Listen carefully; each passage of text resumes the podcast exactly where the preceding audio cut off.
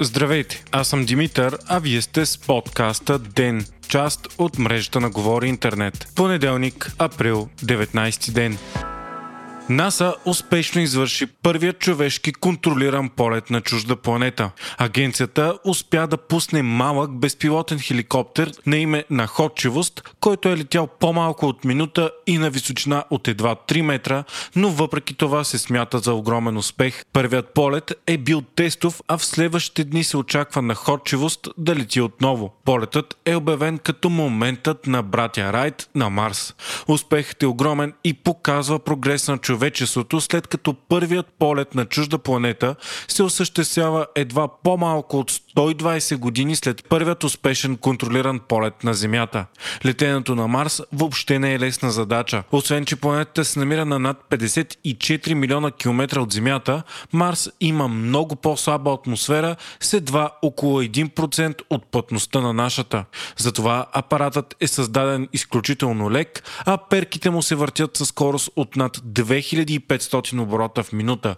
Хеликоптерчето беше пренесено до Марс заедно с ровъра Постоянство през февруари тази година. Летящите дронове се смятат за много важна част от бъдещите мисии на Марс, защото те биха могли да разузнават надалеч и дават информация къде да кацат бъдещите мисии до червената планета. Подобни мисии ще има и на други далечни от Земята обекти, като такава е планирана и до Луната на Сатурн, Титан, средата на следващото десетилетие. Днес беше решено у нас ваксината на AstraZeneca да не се прилага на жени по 60 години, които имат повишена опасност от тромбоза. Освен това, всички лица, които имат една доза от вакцината на AstraZeneca, могат спокойно да се иммунизират с втора доза от същата вакцина. Лицата вакцинирани с първа доза и нежелаещи да се вакцинират с втора доза от AstraZeneca пък могат да се вакцинират с препарата на Pfizer, но след поне 84 дни. Преболедувалите COVID-19 пък могат да се вакцинират с AstraZeneca не по-рано от 3 месеца след позитивния им тест. На брифинг в неделя все още действащият премьер в оставка Бойко Борисов обяви, че е разпоредил на здравния министр да възстанови националния оперативен штаб за борба с коронавируса. Борисов предложи начало на него да застане Александър Симичев от Демократична България, който беше избран за председател на здравната комисия в парламента. Штабът беше създаден от Борисов на 26 февруари миналата година с цел организация на борбата срещу пандемията. Борисов отрече обвиненията, че е закрил щаба от реваншизъм. Решението беше критикувано от множество експерти, тъй като България все още е силно засегната от COVID-19. Междувременно новите случаи са традиционно малко за понеделник. Едва 418 на база 4600 теста. Продължават плавно да намаляват хората настанени в болница с COVID-19 и те вече са 9229. Поставените вакцини за последното единощие обаче също са много малко. Едва 1227. От днес пък отпадат поредните ограничителни мерки. Отварят врати детските центрове и клубове и се разрешават присъствените конгреси, семинари, тимбилдинги и други форми на събития. В културните и спортните центрове пък се увеличава допустимия капацитет от 30 до 50% от възможните места. Днес политическите партии с присъствие в парламента проведоха консултации с президента Румен Радев за съставяне на ново правителство. На срещата с ГЕРБ присъстваха вице-премьерът Томислав Дончев и предложението за нов премьер от партията Даниел Митов от ГЕРБ обявиха, че са готови с предложения за съставяне на кабинет. На срещата президентът Радев изрично подчерта пред ГЕРБ, че иска да разсее спекулациите, че бърза със съставяне на служебно правителство и каза, че президентът не може да е архитект на бъдещото управление, а отговорността за него е изцяло на Народното събрание. След срещата от ГЕРБ обявиха, че искат бързо съставяне на нов кабинет и не изключат варианти да върнат мандата. Последва среща с втората политическа партия Има такъв народ, откъдето не дадоха каквато и да е била яснота за бъдещите си планове. Тошко Ярданов обяви, че партията ще направи каквото обещава преди изборите и не отговори дали ще направи опит за ставяне на кабинет с втория мандат.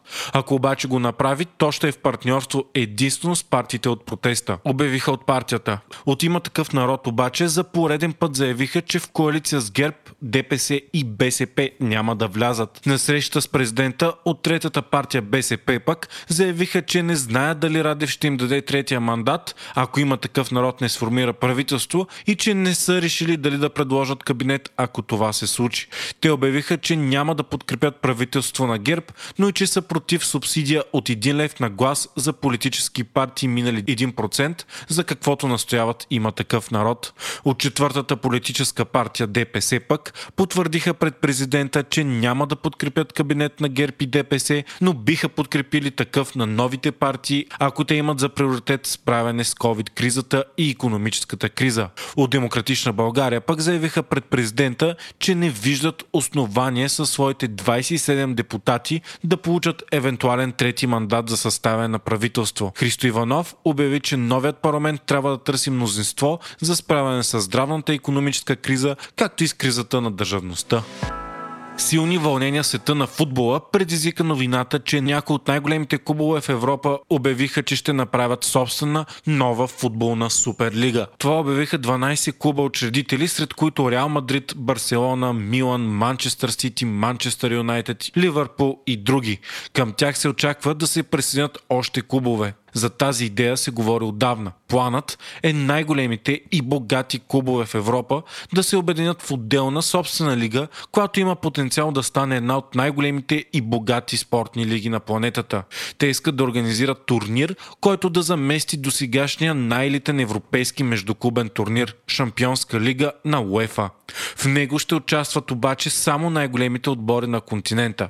Идеята е тези отбори да имат 100% контрол над новия турнир и да имат по-големи печалби от него, тъй като мачовете между тях привличат най-голям зрителски и рекламен интерес. Новината обаче беше посрещната с огромно възмущение от феновете на спорта, както и от организациите UEFA, FIFA и футболните федерации на Англия, Испания и Италия, откъдето са отборите. Най-богатите европейски отбори, които планират да се отделят, са обвинявани в алчност, която вреди на футбола. От отборите обаче твърдят, че в турнира ще влязат 20 най-добри на континента, а идеята била да се даде на запалянковците много висококачествен футбол. Суперлигата обаче е силно критикувана, защото би нанесъл огромни щети на по-малките клубове и на онези извън топ лигите в Европа, които са Англия, Испания, Италия, Германия и Франция. Всичко обаче се прави за пари. Проектът е много милиарден и вече е подкрепен финансово от JP Morgan, като банката е осигурила 6 милиарда долара финансиране. Очаква се всеки клуб участник да получи първоначално 350 милиона евро. Решението беше критикувано обаче дори от видни държавни лидери,